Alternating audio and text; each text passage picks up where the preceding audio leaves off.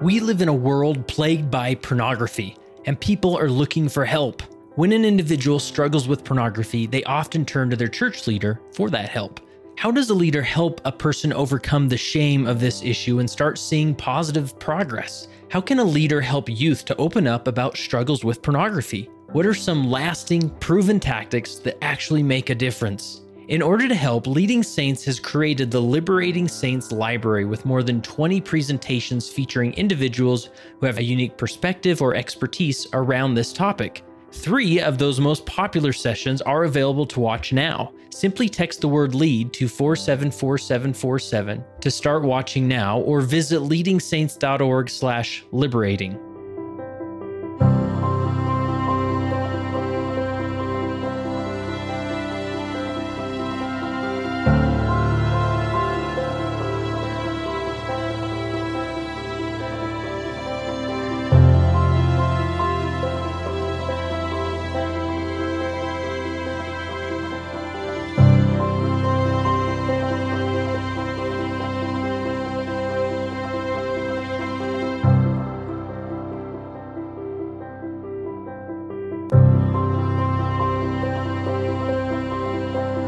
My name is Kaylee, and I'm from Mesa, Arizona. And I found the Leading Saints podcast about six or seven years ago.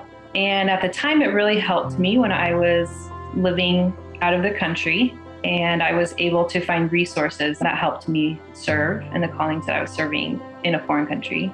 And more recently, I found help with the Mentally Healthy Saints Summit and was able to find some personal applications to it and was actually able to lead to a diagnosis of OCD for myself. That has been life changing for me and has been a huge help to see how that relates to me and my relationship with Heavenly Father and with those around me, and also my relationship with myself and how I can be a better disciple of Jesus Christ.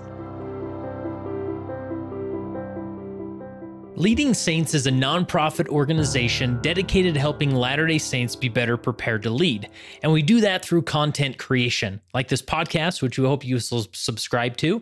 We also have a website at leadingsaints.org with thousands of incredible articles all about leadership in the context of being a Latter day Saint. We host virtual summits, live events, and also have a weekly newsletter to keep you up to date on all things happening with Leading Saints. Visit leadingsaints.org for more information.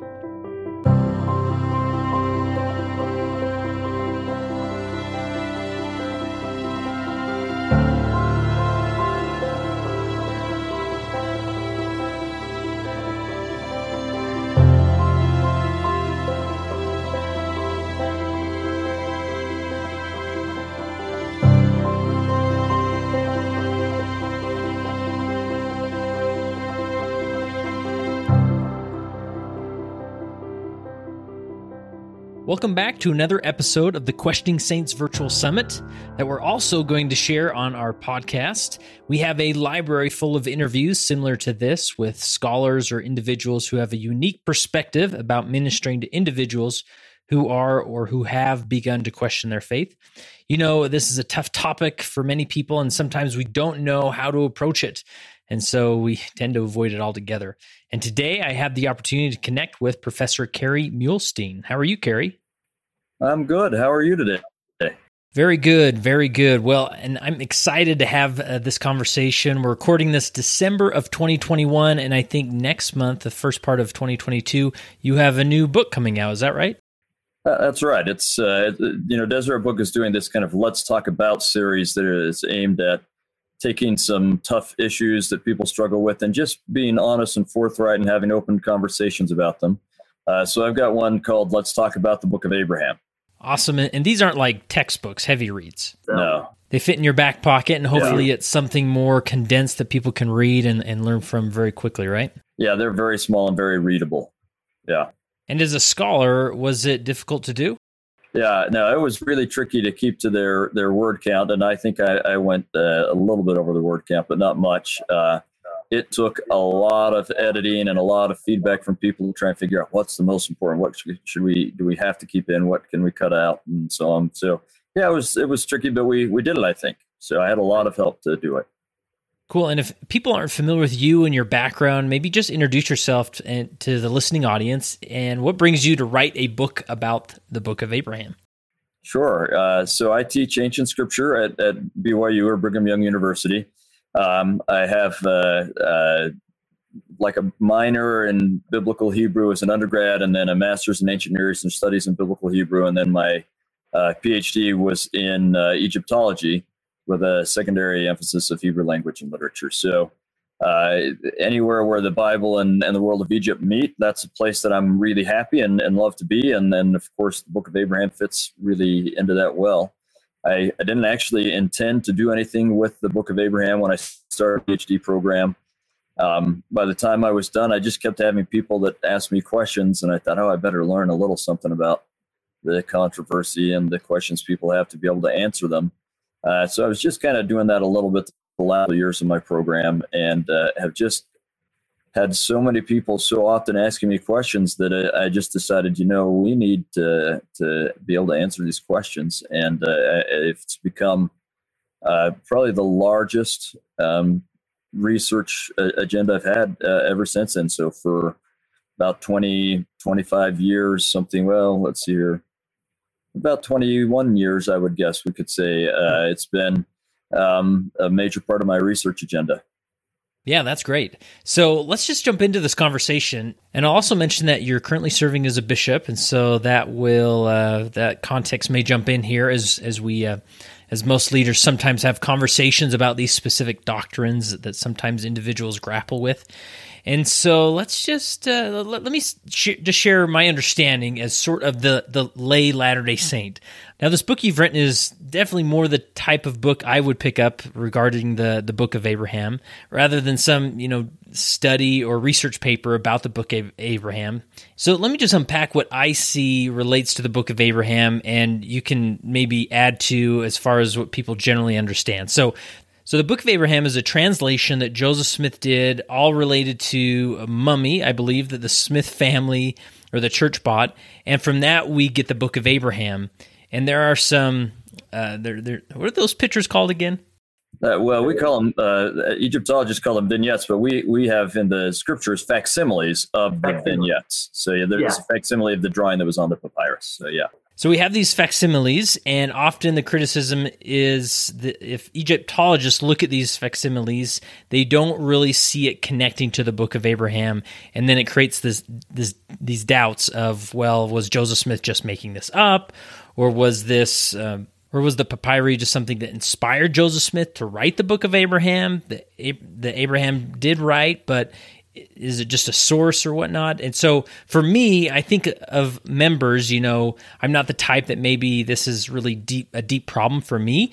I just sort of say, you know, I have a deep conviction of Joseph Smith was a prophet. I'm not sure I'm not sure just how all of it worked, but I sure gain a lot of understanding and doctrine from reading the book of Abraham, and so I'm good. So, how else would you add to that perspective, or correct me if I'm wrong, as far as how a general Latter day Saint sees the book of Abraham, and then where does the the concerns come from there? So some some great questions, and maybe we can just say uh, that as we do this, I'm, I'm hoping we not only can talk specifically about the Book of Abraham, but about some principles that will help with all sorts of concerns that people might come to bishops or other leaders with. All right, uh, these are are general principles that can apply to all sorts of things besides this just situation. But um, uh, I think you've you've got that basically right. So uh, Joseph Smith ends up with some uh, papyri. He ends up having to buy the mummies because he wants the papyri, and the person who's selling them is going to sell them as a package or or not at all. Um, but it's the papyri that are of particular interest, and um, uh, he translates. Uh, we think from the papyri. That's one of the technical questions we can get into if we want. Um, but he he translates by the gift and power of God. It's that's the clear part we don't know the the method of translation any more than we know uh, well actually less than we know with the book of mormon. So with the book of mormon we know he's using a urim and thummim and another seer stone that he uses. He may or may not be using that with the book of abraham.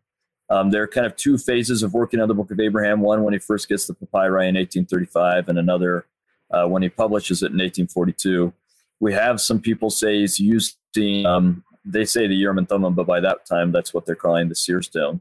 So he's using that uh, seer stone in 1842. We don't have anyone that we can know for sure is talking about that in 1835. So we don't know if he uses it when he's doing that initial and, and I think probably the bulk of the translation. Uh, so we don't know anything about how the translation happens other than by the gift and power of God. Uh, there are, are uh, some some people who think that maybe the writings weren't on the papyri at all, um, that the papyri just served as, as a catalyst. We often call this the catalyst theory, um, okay. that the papyri served uh, he j- just as a catalyst to open his mind to receiving inspiration, similar to uh, the Joseph Smith translation of the Bible, where he opens the first you know couple chapters of the book of Genesis, and that just serves as a catalyst to him receiving inspiration that uh, we now have as the book of Moses, right? So that's it, it's just opens him to inspiration and he receives it. Um, there's some pretty good, uh, I guess you could say, data or indicators that it is actually on the papyrus. Uh, and that's where some of the controversy comes uh, from that we can talk about in a second. But uh, but that there's some he certainly talks about it being on the papyrus and he acts as if it's on the papyrus and he says he's translating it from the papyrus so it is either on the papyrus um, or he assumes it's on the papyrus because when he looks at it he gets this inspiration from heaven. So those are really our two major theories. So is there any evidence that shows like if if we were to get in a time machine go back and ask joseph smith did you do you believe this is a little translation from the papyrus? Would he think that was the case I think so. He he uh, a couple of times in things he writes or in sermons or in things people report that he said, and there is a difference between those. Right, we've got like first-hand mm-hmm. accounts and then second-hand accounts, but um, there are a number of places where he talks about I'm getting this from the papyrus in my office uh, or at my home. So uh, yeah, I think uh, I think he would tell us he was translating from the papyri. Yeah. So you mentioned the um, the catalyst theory. Um, mm-hmm. Is there are there like distinctive theories around the Book of Abraham that are, would be worth sort of just highlighting uh, as we? Yeah, there there are two main ones. So a lot of it comes down to this papyrus business, right? So unlike the gold plates, uh, where we know those are gone and we can't check them to see what's on them. Uh, we do have a couple of fragments that remain from the papyri that Joseph Smith owned we thought that they all had been burned in the Great Chicago Fire. So herein lies a kind of a fun little tale. All right, so we, we just need story time for a minute. Um, uh, Joseph Smith, when he acquires the papyri, we know he has a larger roll and, and a smaller roll. It still must be fairly large because it's got a, a, copy of the Book of Breathings, which is fairly decent sized text. Um, and it's at least part of that co- the Book of Breathings. So we've got he's got two rolls of papyri and then some fragments. Uh, we don't know how many. And then at some point, he seems to cut off some fragments from one of the rolls. It seems like we can't tell that for sure, but it seems like he cuts some fragments off and glues them to paper, mounts them under glass, presumably to protect them. Mm-hmm. Uh, so he has these his entire life. Well, that's where he gets them, you know, the life. Uh, then his mother uh, inherits them as, in a way, and she supports herself by showing them to people, and they pay her 25 cents to see them. She was doing that while Joseph was alive.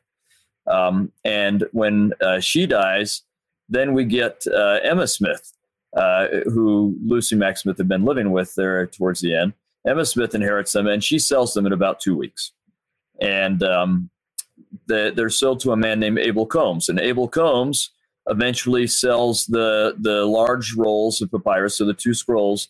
He sells those to the St. Louis Museum, and they show them for quite a while. We can document all of this, and then uh, they sell them to a museum in Chicago, and they have them there, and they're showing them. And then the Great Chicago Fire comes along, and that museum burns, and uh, and they burn. They're they're part of. We can document what's in the catalog of what they had before and what survived after, and they're not in the list of what survived papyri are very flammable. Uh, I mean, they're basically like like paper, right? So yeah. if there's flame around, they'll burn. Um, and so for a long time, we thought that all of Joseph Smith's papyri had burned. But it turns out he'd given these mounted fragments to Abel Combs, had given his the mounted fragments to his housekeeper, a woman named Charlotte Weaver, and she gave them to her daughter, and eventually um, her her son-in-law and his son sold them to the Met, uh, the Metropolitan Museum of Art in New York. Uh, so there were they had uh, ten fragments, and they eventually gave these when they well they recognized what they were right away, but it took about twenty years for them to feel like they had a contact uh, with the church, and they then donated them to the church. When they did, the church said, "Oh, hey, we've got this other thing. We didn't know what it is. Now we can tell it's another fragment." So we have eleven fragments, hmm. and that's where because part of the rub comes in because the original of facsimile one. So this this vignette of this drawing that facsimile one is a facsimile of, it's on that papyrus, uh, on the, one of the fragments, fragment one. So uh, we give them all numbers, uh, these different fragments. So fragment one has that original and it has some text around it. And so everyone makes the assumption that, ah, Joseph Smith must be translating from the text adjacent to the papyrus, or adjacent to, sorry, the, the text on the papyrus adjacent to that drawing or that, that vignette or the facsimile. Um, and when we translate that that today, we couldn't in Joseph Smith's day, but today we can translate that, and it's a fairly common funerary text uh, called the Book of Breathings. So that's one of the places that people stumble, is because they have either made the assumption or they've heard someone make the assumption and they just believe them that Joseph Smith translating from that text adjacent to the drawing, and uh, and then when we say, well, it doesn't say anything about Abraham, then they say, oh, Joseph Smith must have been making it up. And they don't ever stop to realize that this is all based on an assumption right? And when we test the assumption and there are some different ways of testing the assumption uh, it turns out not to be a good assumption. We have eyewitnesses who talk about him translating from the large roll not from these these fragments and that's after the fragments have been mounted and so on so the the you have several different ways of testing it and uh, some of them you know this we don't want to get too technical but some of them suggest it's not necessarily a good um, theory or assumption to say that he's translating that text next to the drawing. But when we look at what the eyewitnesses said, uh, it's not 100% ironclad. If you want to kind of say, well, maybe they meant this, maybe they meant that. If we twist it this way, then maybe they mean this. But if you just take what they said at face value, uh, and there are several of them that that agree on the same thing, and so you really have to have, as a historian, you'd have to have some good reason to not take it at face value and we, we don't. So uh, his, historically, we can say that it's most it's almost certain that these eyewitnesses are saying that Joseph Smith is translating from elsewhere on the papyri. So that means that everyone who's had their their testimony kind of shaken over this whole text next to the drawing, uh, it's shaken on a bad assumption, uh, and that's where much of the problem comes is from that that issue. Gotcha, and uh, and so that's sort of more of a there's sort of this tr- if you go directly with a, a direct translation theory, that's where people may get tripped up a little bit. Yeah, so that that leads to what we call the missing papyrus theory. All right, so oh, the okay. missing papyrus theory is that Joseph translated from actually on the papyri, but from stuff that's missing today that was burned in the in the fire. And as I said, the eyewitnesses talk about him translating from that larger roll, and we know the larger roll burned in that fire. Mm-hmm. So that missing papyrus theory has some really good evidence behind it. The catalyst theory is the other most common theory uh, among believers. Among non-believers, the theory is Joseph Smith just made it up. But uh, uh, among believers, the, the catalyst theory, I mean, there's some decent evidence because there are a couple times when Joseph talks about working with the Book of Abraham, where he uses language that sounds somewhat revelatory, like he says, the principles unfolded to us. That sounds somewhat revelatory, but really, it's we don't have enough data to tell. Yeah, yeah. So uh, walk us through, like, let's shift into for a minute, or step out into a leadership context for a minute, and, and talking with Bishop Muhlestein here. If someone comes in with this concern, uh, obviously they probably know who you are, and they think, wow, I'm so glad I have this vision. but but let's say you you don't have the the the background that you have, and someone walks in like from your professional background, what advice would you give to a, to a leader help, trying to help someone who has some deep concerns about the Book of Abraham?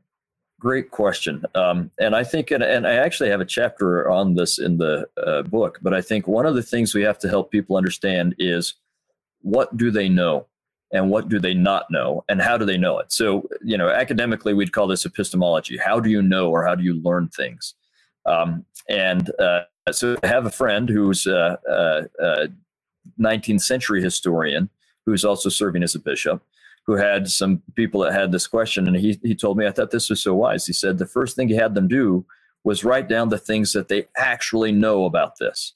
And they wrote down a bunch of stuff and he went through with them and he said, No, no, we don't know that. We don't know that. We don't know that. Those are all things that we're kind of guessing at from these facts and from this information. But what do we actually know? And in the end, there's not that much, right? We, we know he had papyri. Is he translated from it or not? And so on. Um, and then we can ask ourselves, what are the different ways of, of learning, right? And if you go through different ways of learning, we, we talk about learning from authority, right? So from an expert on the subject, and and or we could call it the academic method. Uh, there's uh, in epistemolo- epistemological terms, there's what we call the intuitive method, and and inspiration and revelation would fit in there. Um, and there are some things we can know about the Book of Abraham from both methods, but uh, and this is one of the things that as I wrote this book, I, I came back to again and again. Each issue um, it turns out we really just don't have enough data. As uh, academically speaking, we don't have enough data to make solid conclusions. And so we're left to say that the academic method isn't properly fitted or suited to help us reach a conclusion on this matter. It just doesn't have the ability. It's not that it's not worth pursuing, it's not that it's not worth looking into. Uh, it's just that it doesn't have that capability. Whereas the revelatory method, which I think is absolutely a valid method of learning, and, and we've got to come back to that in just a second, but the revelatory method does have the capability of, of giving us an answer on this question.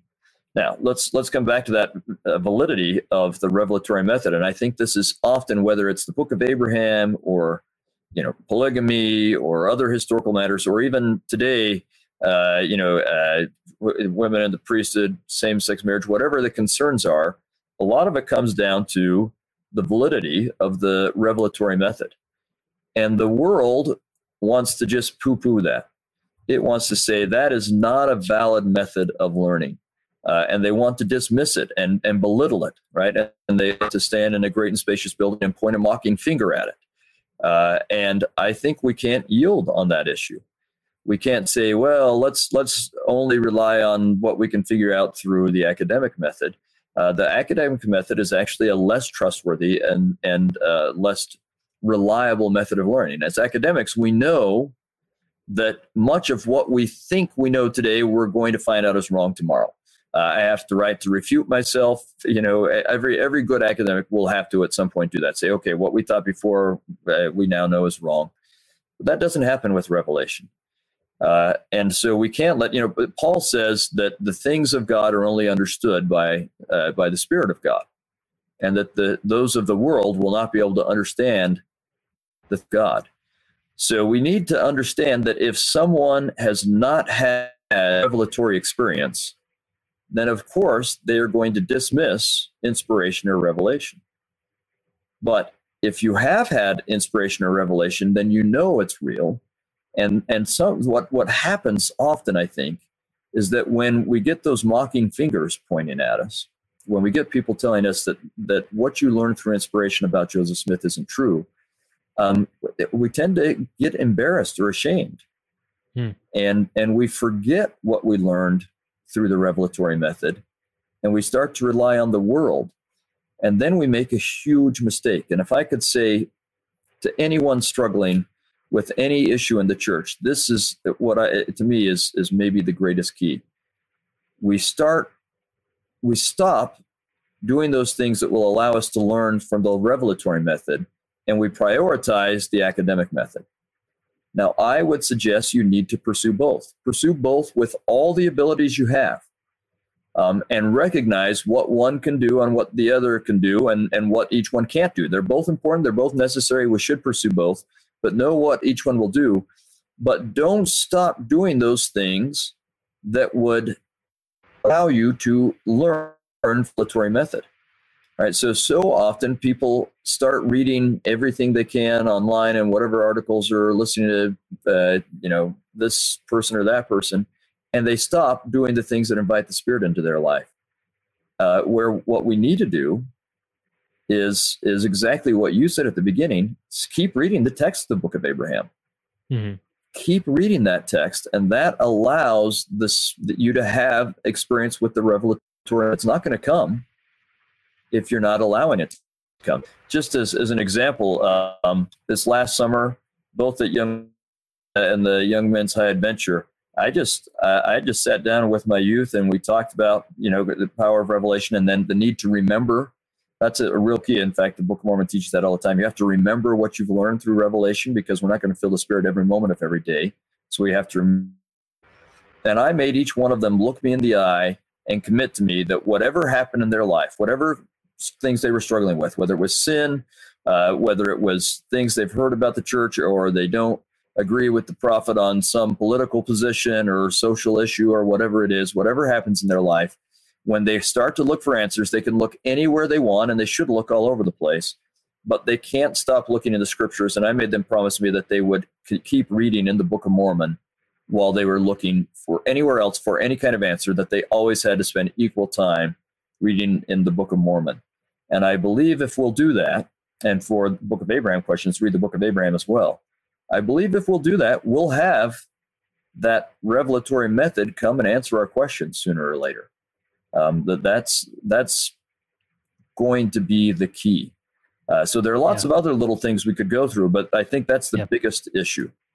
Yeah, I really like that this concept of the rev- revelatory method because oftentimes an individual has maybe spent some time in the context of the scientific method and looking yeah. at the Book of Mormon through that scientific method uh, lens and maybe things aren't lining up or you know there's some direct you know the translations that aren't lining up and you know maybe they're living in that direct translation theory world. And then they walked into the bishop's office in the context of the scientific method. And i think a good place to start is saying you do understand in this office we're generally speaking from a revelatory method where we seek inspiration and revelation from a divine source to hopefully answer some of our questions. Is that a good way to sum it up I, I, think so, and I, but I don't think we want to discourage them from right. from using, you know, seeking uh, learning from the best books. Right, that we're we're counseled to do that. So, if if we say, okay, that is totally worthless, and only do this, then we're going to lose a number of people.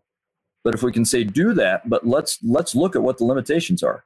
Right, how much data is there that we can look at in terms of the Book of Mormon? There's data that supports it as an authentic ancient document and there's some questions that we don't quite know the answers to. Same thing with the Book of Abraham. I could go and I and I have a chapter or two on this in the in the book, but I could go through all sorts of things where there's good data to show that it's authentically an ancient document. But yeah. there are also things that we can't quite answer.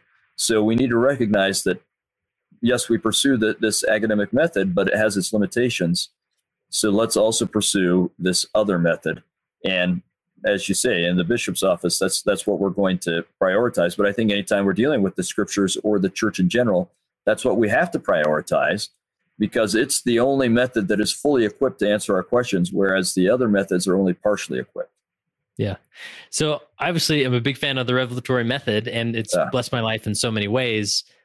But it can also get really messy, right? Because, yes. for instance, stepping away from the book of Abraham to maybe a more um, I don't, I don't know if controversial is the right uh, the right word, but uh, the topic of polygamy, where there's sort of this right. more moral or immoral component about it. Like, why would a god ask that this of women, of men, right? And it just doesn't yeah. sit right. So through the revelatory method, I've heard many people sort of dismiss, you know, Doctrine and Covenants 132, or just say like, well, that that was a mistake and that's just not right and the spirit i've been you know the spirit has told me so like and that's where, where it gets messy where it's like well yeah. i guess you went through the revelatory method and, and what do we do about that you're, you're right and and for other things as well i, I hear people say the same thing about same-sex marriage You're like no no uh, the spirits yeah. tell me i just need to be compassionate and they equate so they believe the world saying that that, that equates with changing this uh, you know law of god or whatever um, yeah I, I, think you're you're right that it can get a little bit messy. So we, we need to kind of get back to basics on that as well. And that's the idea of has the revelatory method told you that the Book of Mormon is true, or that Joseph Smith is a prophet, or that Russell M. Nelson is a prophet? And if you've had those experiences at some point, and I really encourage people when you have these revelatory experiences, write them down uh, because someday you're not going to be feeling it, but you can go back and read it and remember, I did have this experience. and usually that will bring the, the experience back. But even if it doesn't, so here's another important issue. Um, sometimes you're just not feeling the spirit and you haven't been for a while. And in particular, that's true for someone who is struggling with emotional or, or emotional or mental health issues. Um, they've often uh, just to try and deal with what's going on, kind of become numb to certain feelings and so on, and it's it's very difficult to feel the spirit. And so they, in particular, will need to rely. But anyone who's really struggling to feel the spirit at any given time will need to rely on times where they have felt the spirit in the past, right? So that's like a little bit like me. I have been shocked by touching a, a live electrical wire. I don't need to touch it again. I can remember my experience, and and that's good enough for me. I'm not I'm not going to go get yeah. shocked again, right? Um, so hopefully that can work for us with the revelatory method as well. That uh, I may not be feeling the spirit right now, but I did have that experience, and I'm going to operate based on that knowledge that I gained at that point. Um, and and so if we get back to those basics, Joseph Smith is a prophet, or the Book of Mormon is true, which really means Joseph Smith is a prophet, or Russell M. Nelson is is a, a prophet, which really means Joe Smith was, and if Joe Smith was, then Russell. Nelson is right. So these are all kind of interconnected. If you know those basics, then these other things you can you can just know they're they're going to work out. You may not know exactly how to square it with what you felt at this time or that time. You may not know exactly how to act on this particular thing or that thing, but you can stay comfortably and safely in in the the ship Zion, right? In in the church because you know those basic things that you've learned through the revelatory method. And that's true yeah. for the book of Abraham as well. I may not understand why Joseph Smith says this about the facsimiles and someone else says this, and we can talk about that issue if you want, but I may not understand those things. But I do know Joseph Smith is a prophet. So that will work itself out at some point. Yeah.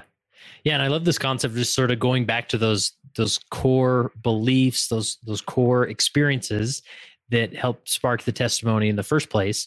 And and I think that and I I remember Severance as, as being that bishop. I'm looking across the desk at somebody, and in my mind, I'm thinking, you are completely wrong. Like you are going in the direction that is not helpful for you. Like, you know, and but yeah. at the same time, I didn't. It wouldn't have been helpful for me to say you're doing it wrong. You're thinking yeah. about it wrong.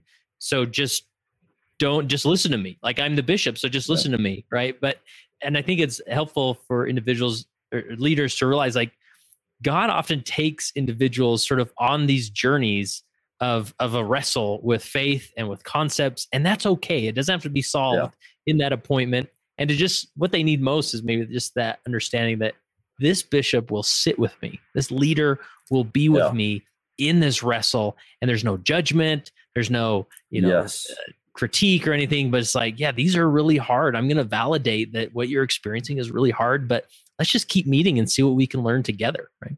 I, I so so so agree. I see this both from uh, you know having uh, from a bishop's perspective, but also from someone who has for early decades had people come and sit in their office with questions about the Book of Abraham and about other stuff. I think your reaction to them in the first thirty seconds either can give you the opportunity to help them or destroy that opportunity, and that reaction has to be it's it's okay that you're asking these questions, right? We have a long history as a church, starting with Joseph Smith, in asking difficult questions and, and struggling with what people were to and wanting to know the answer. That's what we're based on. So it's not a problem that someone has questions or that they're struggling with questions.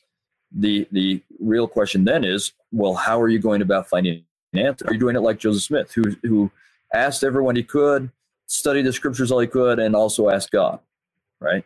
Or yeah. are you just seeking the world's opinions rather than also seeking God's opinions? But but we have to help them feel like it's okay to ask questions. And I, like you said, I'm here with you. I'll go on this journey with you. Um, I think that's why it was so brilliant what my my friend did, where he said, "You write down the things that you know." So it wasn't him telling them, "Here's what you're doing." He forced them to go through this process a little bit on their own, and, and told them it's okay. That I want to help you go through the process. I'm here to guide you and help you rather than tell you what you should think and what you should do. Um, yeah. I, I, think that's really key. Yeah. And I wanted to go back to that, um, that tactic of like inviting the individual once I, like you said, like in the first part, just making them feel safe. Like this is a place I'm yeah. willing to talk about this. Um, and then, you know, that uh, that approach of inviting them to say, "What do you know?" or "What conclusions have you made?" Let's write them down and just see what we can learn here. What would the typical, just from the different arguments you've heard online, or with the the struggle, the faith struggles that people have in relation to the Book of Abraham, what typically are people going to write down on that list of what they think they know or what they've concluded? So there are the two things that are the most common things. Uh, they're both incorrect, but they're what will be written down. One is we know that what Joseph Smith translated from doesn't say anything about the Book of Abraham, and we've already gone through that. That's that's not yeah. what he's translating from, but people think they know that, right? And the other is we know that what Joseph Smith said about the facsimiles doesn't square with what the ancient Egyptians would have believed, and uh, and so he's not a, a, prophet, right? And that's also based on a lot of of suppositions. Uh, one, we don't know Smith is telling us what the average ancient Egyptian would have believed. Um, he may have been telling us what uh, Abraham's descendants, a group of Jews who, uh, and we know they took different uh, Egyptian elements, different uh, Egyptian drawings and stories, and gave them a different Jewish interpretation. So he may have been telling us that. We know there was a group of priests uh, from the time that these papyri were created that were taking Jewish stories and reworking them into Egyptian stories. So maybe Joseph Smith is telling us uh, how that group would have interpreted them. Maybe he's just telling us what we should get out of them, regardless of what anyone in the ancient world would have gotten out of them and and then even the assumption that uh, we know what the ancient ancient Egyptians would have thought about them is problematic. There aren't any ancient Egyptians around to ask. There are only Egyptologists, and uh, so just as an example, um, the the kind of drawing that facsimile two is, we call it a hypocephalus. Uh, there have been disagreements about uh, from Egyptologists as to what this figure means and what this figure means and so on. For a number of years, it's kind of falling into two different camps. So kind of two main streams of thought. And then uh, my friend and colleague at BYU, John Gee, who's one of the world's leading experts on these kind of drawings, he finally found one where the Egyptians themselves labeled um, a number of these characters. And in the majority of the cases, the Egyptologists were wrong. Right now, he's an Egyptologist and I'm an Egyptologist, so I'll say we were wrong. Uh, we we were incorrect as to what they were supposed to be. So it's also a faulty assumption to say that we even know what the ancient Egyptians would have thought. So we have all these assumptions that people write down, I know this and therefore this, when really they don't know that. And that's that's part of what we have to help them see. Same thing uh, with uh. You could say, well, wh- what do you know? And and people write down things they know about what God would or wouldn't say and what is right or wrong and so on. Right? We just have to, to kind of say, okay, let's let's ask real questions. How do we know these things? And that hopefully leads us into this discussion about how can we learn and how can we know. Yeah. So I have a, a random question uh, yeah. that maybe is a bit naive, or I should have learned it maybe in seminary. But if you know, if uh, if the translation theory is is maybe more accurate, like what what connection would the prophet Abraham have to Egypt that his writings or whatnot would actually end up with a mummy? Uh, great question, and and uh, we've been working on this a bunch lately. In fact, it's kind of fun to to do, do this interview. All today, I've been kind of revising an article for uh, an Egyptological journal having to do with uh, th- this group of priests that I was talking about and how their their interactions with that drawing that's facsimile one, just from an Egyptological perspective. But it really matches this. Yesterday, I was working on exactly your question, revising an article uh, about uh, this Jewish connection. So there are a number of times where the writings of Abraham could have come into Egypt, right? A- Abraham was in Egypt. Did he write then and leave his writings in Egypt and somehow they got passed down by Egyptians? Possibly. I, I think that's less likely, but possibly. We know his descendants come in, right? His his great grandson Joseph uh, comes to Egypt, and then everyone comes to Egypt. So, do they stay in Egypt from that time forth? Possibly. There are also lots of times where groups of, of uh, Israelites or Judahites, uh, and, and we'll, uh, you know, up until the destruction of the kingdom of Israel, we can use those two different terms to describe them. After that uh, destruction, when it's only the people from the kingdom of Judah, usually we use the term Jewish academically.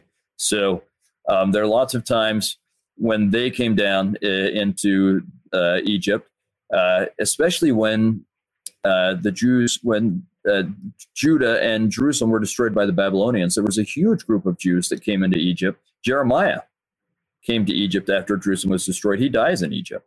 Um, hmm. there are so many Jews that they build uh, temples. There are two temples at least that were built in Egypt. Um, there were synagogues. Uh, there were large groups of Jews. I have a friend, uh, a colleague, who just uh, a couple of weeks ago in the the biggest uh, biblical academic biblical conference called the Society of Biblical Literature presented uh, new evidence where he's been translating a document that talks about um, Jewish Egyptians. So you know, we we we talk about you know like hyphenated Americans. They had a legal status of uh, Greek Egyptians and so on and so on, and we know now that there were Jewish Egyptians because there's a significant population in uh, Egypt that um, there would have uh, they they gave them this kind of appellation. So um, this is a there are large groups of Jews. In fact, the Greek translation of the Old Testament that we call the Septuagint happened in Egypt because that's where you had a huge group of Jews that knew Greek very well. And that was done at about the same time that the papyri that Joseph Smith owned were created. Um, and so that's why this group of priests in Thebes who are really interested, and there and probably elsewhere, but the ones we know about are in, um, who are really interested in both Greek religion, Mesopotamian religion, and Jewish religion, and incorporating them into Egyptian religion. And so, if there were some Jews that had stories of Abraham, I know that there were some Egyptians that were interested in them and were incorporating them into their religious rites. Now, that seems weird to me and you because we're monotheists, right? So, we don't take other gods and religion and mix it with ours. But if you're a polytheist, yeah. then the more the merrier, right? You want to make every god mm. that you hear of happy. yeah. And and so they were doing actively doing this, and it's interesting because the the person who owned the papyrus that facsimile one was on was a priest in Thebes at the time period where we know there were large groups of Jews and where we know that they were using Jewish writings uh, and stories in Egyptian religious practice. So we would actually expect that uh, we know for absolute certain that they were collecting stories about Abraham. He was one of the most common characters they collected stories about and incorporating those stories about Abraham into their own religious um, practices. So we should actually expect that there were priests in Thebes that had writings about Abraham on papyrus. So no big surprise if this particular priest in Thebes from that time period uh, that owned facsimile one had writings of Abraham as well. Well, actually expect that to be happening. Yeah. Well, that's that's really helpful. Kind of a left turn uh, uh, question, but I think yeah, one right. many people ask, you know, or wonder about. Yeah. So. Well, and, and I think it, it again, it, it works well with what we're talking about because people assume that, oh, why would a, an Egyptian priest have writings about Abraham? That, that doesn't make sense. And so they, they start to dismiss it. And again, we have to ask, what do you actually know? What's an assumption? And what can the academic method tell us? Well, that's something the academic method can tell us, right? Now, it can't tell us that for sure yeah. the writings of Abraham were on the papyri, but it can tell us that it's it's uh, plausible that they were on the papyri. Right. And that's one of the things that we should also look at is that the academic method can tell us something about plausibility, and then we have to turn to the revelatory method to know about something for sure. Yeah. So, uh, in relation to some of these concerns, like uh, the Book of Abraham, uh, you know, polygamy, mm-hmm. Book of Mormon, uh, historicity. You know, sometimes individuals I'll hear it like people say, "Well, I just don't. I, I love the Book of Mormon. I know it's true. I know it's the Word of God, but I don't think it's an historical record."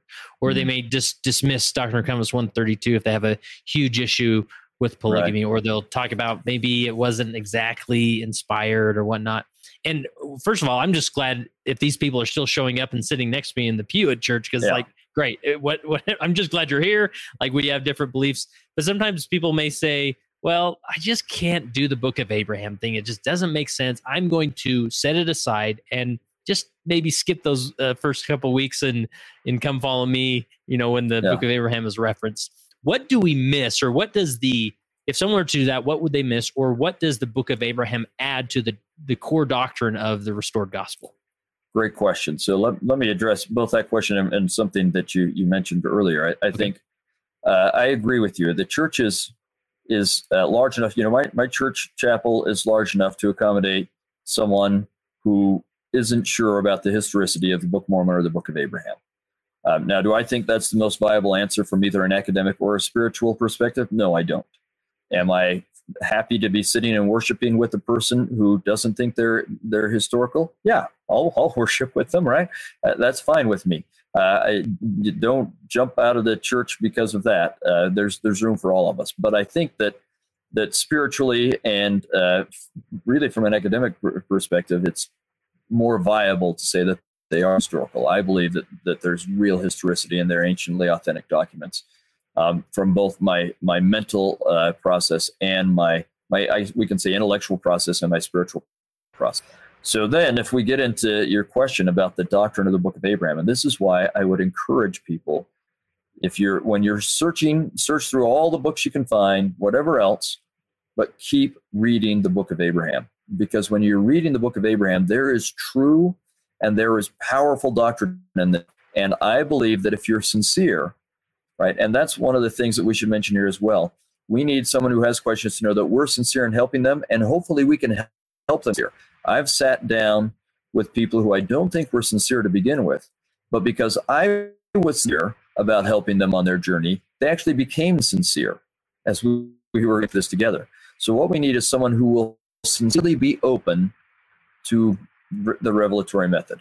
Uh, if they're not, then uh, we've got a, a, a, problem that's a completely different kind of problem, right? But if we can get them to sincerely be open to the revelatory method, the doctrines they encounter in the book of Abraham, the Spirit will come and bear witness of them. All right, so what are those doctrines? There are a couple that are really, really key.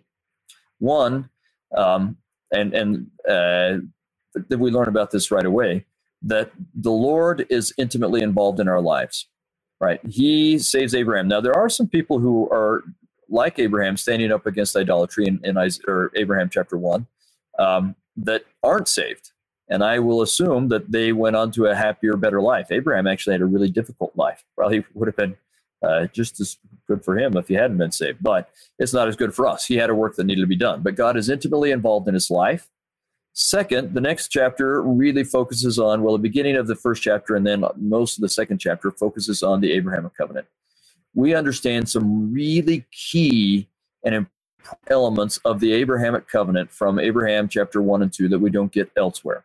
And you and I, in our, our uh, time we visited on the podcast, talked about the importance of the Abrahamic covenant. It is absolutely key. President Nelson wants us to understand this covenant that we're going to be exalting. Understanding that covenant is really, really key.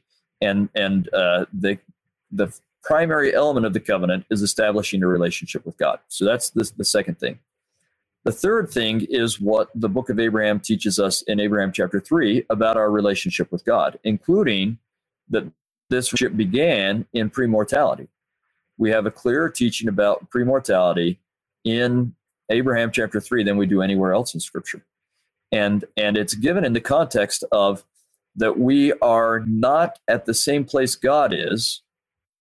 He is providing a place for us and circumstances for us to be tested to be able to, with his help, arrive in the same place he is.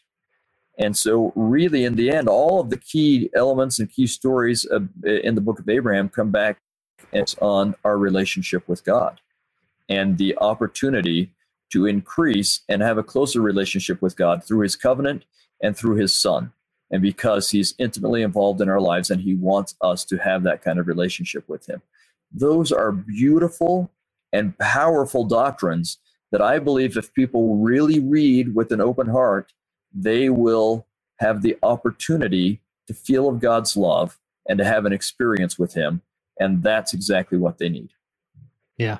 And I love that the advice of reading it from the perspective that it's valid, that it's revelation, that it's inspired, even if you know maybe someone's really struggling with the book of abraham but encouraging them hey just for these 10 minutes or whatever like just step into a world where this is actual revelation and and see what these principles do to your heart and yeah. i think that's when the change begins and then the revelatory process will, will kick in hopefully soon yeah. after that yeah if we can get them to be open say hey i'm open to reading uh, if to you reading all sorts of other things but you need to be open to reading this with that open heart that you just talked about i love the way you said that yeah. Awesome. Well, uh, Kerry, what are we missing uh, uh, here? I, I, uh, I don't know if we everything on the outline that uh, that you sent. But uh, what other yeah. principles or thoughts do you want to make sure we hit before we wrap up? Uh, I would I would just say again, the Book of Abraham can be an important case study.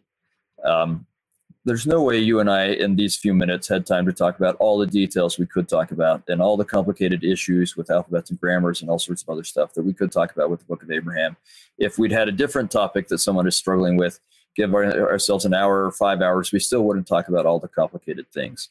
Uh, and so that's that's part of what we need to recognize is that there are hosts of complicated issues, and that's life is complicated. All right, and we're dealing with real people. Abraham's a real person, so he's going to have a complicated life, and the way we get his text is going to be complicated. Um, but let's not get waylaid by those complications. Let's recognize them as pointing us towards our inability on our own to come to these answers and our need to get help from God with these answers. Yeah, love it. Any advice you'd have um, in the context of "Come Follow Me"? Obviously, we're in 2022. We're starting with the, uh, we're, we're jumping into the Old Testament, and the Book yeah. of Abraham is referenced in many of the lessons in. Just looking at it here in January, yeah, first couple, yeah. pops up in, in in February as well. So, any like general advice as far as approaching the Book of Abraham in the context of "Come Follow Me"? Yeah, I would say this: uh, revel in it uh, love it. I am so excited. The, the Pearl of Great Price is, in many ways, our most overlooked book of scripture. Um, and, and it doesn't get, uh, it historically has not gotten a lot of airtime. Um, but with Come Follow Me, and I'm so excited about the Come Follow Me program, I feel like, um, I'll, I'll just say my family, my ward, and my students at BYU, I feel like are learning the scriptures better than ever before. We're really getting into this. And the Pearl of Great Price got great airtime last year with the Joseph Smith history. Uh, and it, we've got some serious study of the book of Abraham and the book of Moses uh, right here at the beginning of Come Follow Me for 2022. And so I would say revel in it. Be so glad that that we had this restored. And and I would also think in these terms, with how uh, uh, we, we haven't gone into the story of how Napoleon's invasion of Egypt makes it possible for in this really complex story for the papyri to end up with Joseph Smith so that he can give us the book of Abraham. But it's just a fantastic story and, and fantastic in, in a couple of ways. Wonderful and almost seems impossible that Joseph Smith in Kirtland, Ohio could end up with papyri. Yeah. Right. Um, and uh, it, it, it seems to me that God really, really wanted us to have what's in the book of Abraham. Uh, it, he went through all sorts of effort to get us the book of Abraham, to have Joseph Smith translate it, and so on. Clearly, there are things in there he wants us to get. And so, as you approach it, say, wow, God wanted me to get something from this. What can and should I get from it? What is the restoration perspective that I gain from this that I would, what wouldn't I understand without these books? And what does it teach me about my relationship with God? And if you'll approach it with those questions, I think you'll have just a fantastic time. Yeah. Awesome. Awesome. Well, uh, Gary, this has been really helpful. And uh, I, am excited to jump into Old Testament, especially after this conversation and, and jump into the Pearl of Great Price. So we sort of clump it with yeah. the Old Testament science. Yeah, that's all good. I don't yeah. want to overlook this this uh, book of scripture that often gets overlooked. But um, the any as far as if people want to check out your book any final plugs as far as obviously it's published by Deseret Book they can get it any yeah. deseret book or major church bookstore any anything that you'd say about the, the, the actual book that you've written about the book of abraham yeah well so i think at least as of right now for some reason amazon hasn't picked it up but you can get it from like the church you know Deseret Book and i think Seagull books is going to get it on there so that's probably your easiest way to get it but um, I would just plug that series, and of course, I want to plug my own book, but I'd just plug that series as as a good readable place um, to get answers to questions. So far, I think we've got the, one on polygamy and one on um, uh, mental, mental health. health. issues, and then then the third one is the Book of Abraham. Um, but they are designed to be really readable and understandable, and then they have further reading so that if you want to get into more, you can get into more. And so if that's what floats your boat, as it does mine, then uh, yeah. go ahead and, and, jump into it. But I hope that it makes things understandable. Um, maybe I'll just say this then that I'm trying to because i am already having people uh, saying, okay, but what if I want to get deeper? And so uh, I'm trying to put. Um, uh, I've got a little thing I created just for this kind of thing called outofthedust.org.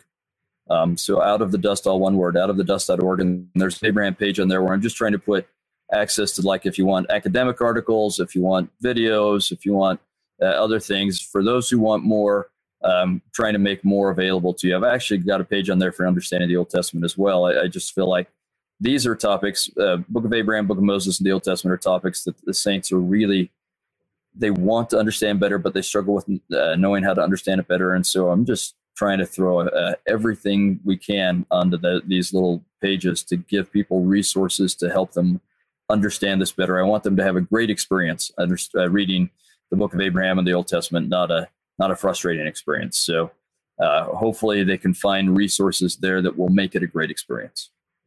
Awesome. The last question I have for you is uh, considering all your time of research and study around the book of Abraham, um, how has the book of Abraham helped you become a better follower of Jesus Christ? Uh, you know, it has to do a little bit with what I was talking about right there at the end, and and maybe I'll just uh, roll it into a quick uh, personal story. Um, I've been teaching for uh, really about 15 years uh, about what we can learn from Abraham chapter 3 and how it's all about our relationship with God and how we should draw closer or how God wants us to draw closer to Him. Um, for the last several years, as I've been teaching about the Abrahamic covenant, I've been teaching that the primary element of that is our relationship with God. Um, but it took me doing an education was two series of education week lectures where I was doing them both at the same time, one on uh, the book of Abraham and one on the Abrahamic covenant. And it just so happens that I taught Abraham chapter three and the Abrahamic uh, covenant uh, uh in those two series on the same day, and heard myself in both of them saying, "See this about your relationship with God." To realize, oh, the whole book of Abraham is about your relationship with God, and and having realized that, I've gone back and read it again, and I'm amazed at how much uh, God wants me to have a close relationship with Him and how much He wants me to become like Him so that that relationship can be closer. It, it really is almost overwhelming how much God wants that for us. And that gives me greater joy and determination to follow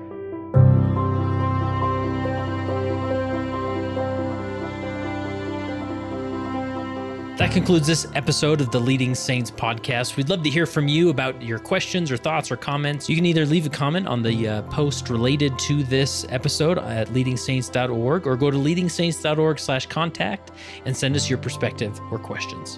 If there's other episodes or topics you'd like to hear on the Leading Saints podcast, go to leadingsaints.org slash contact and share with us the information there.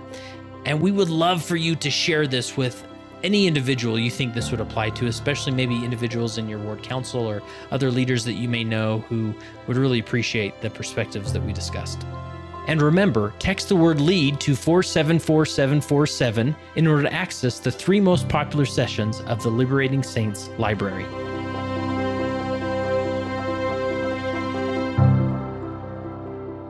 It came as a result of the position of leadership which was imposed upon us by the God of heaven who brought forth a restoration of the gospel of Jesus Christ. And when the declaration was made concerning the only, true and living church upon the face of the earth, we were immediately put in a position of loneliness. The loneliness of leadership from which we cannot shrink nor run away and to which we must face up with boldness and courage and ability.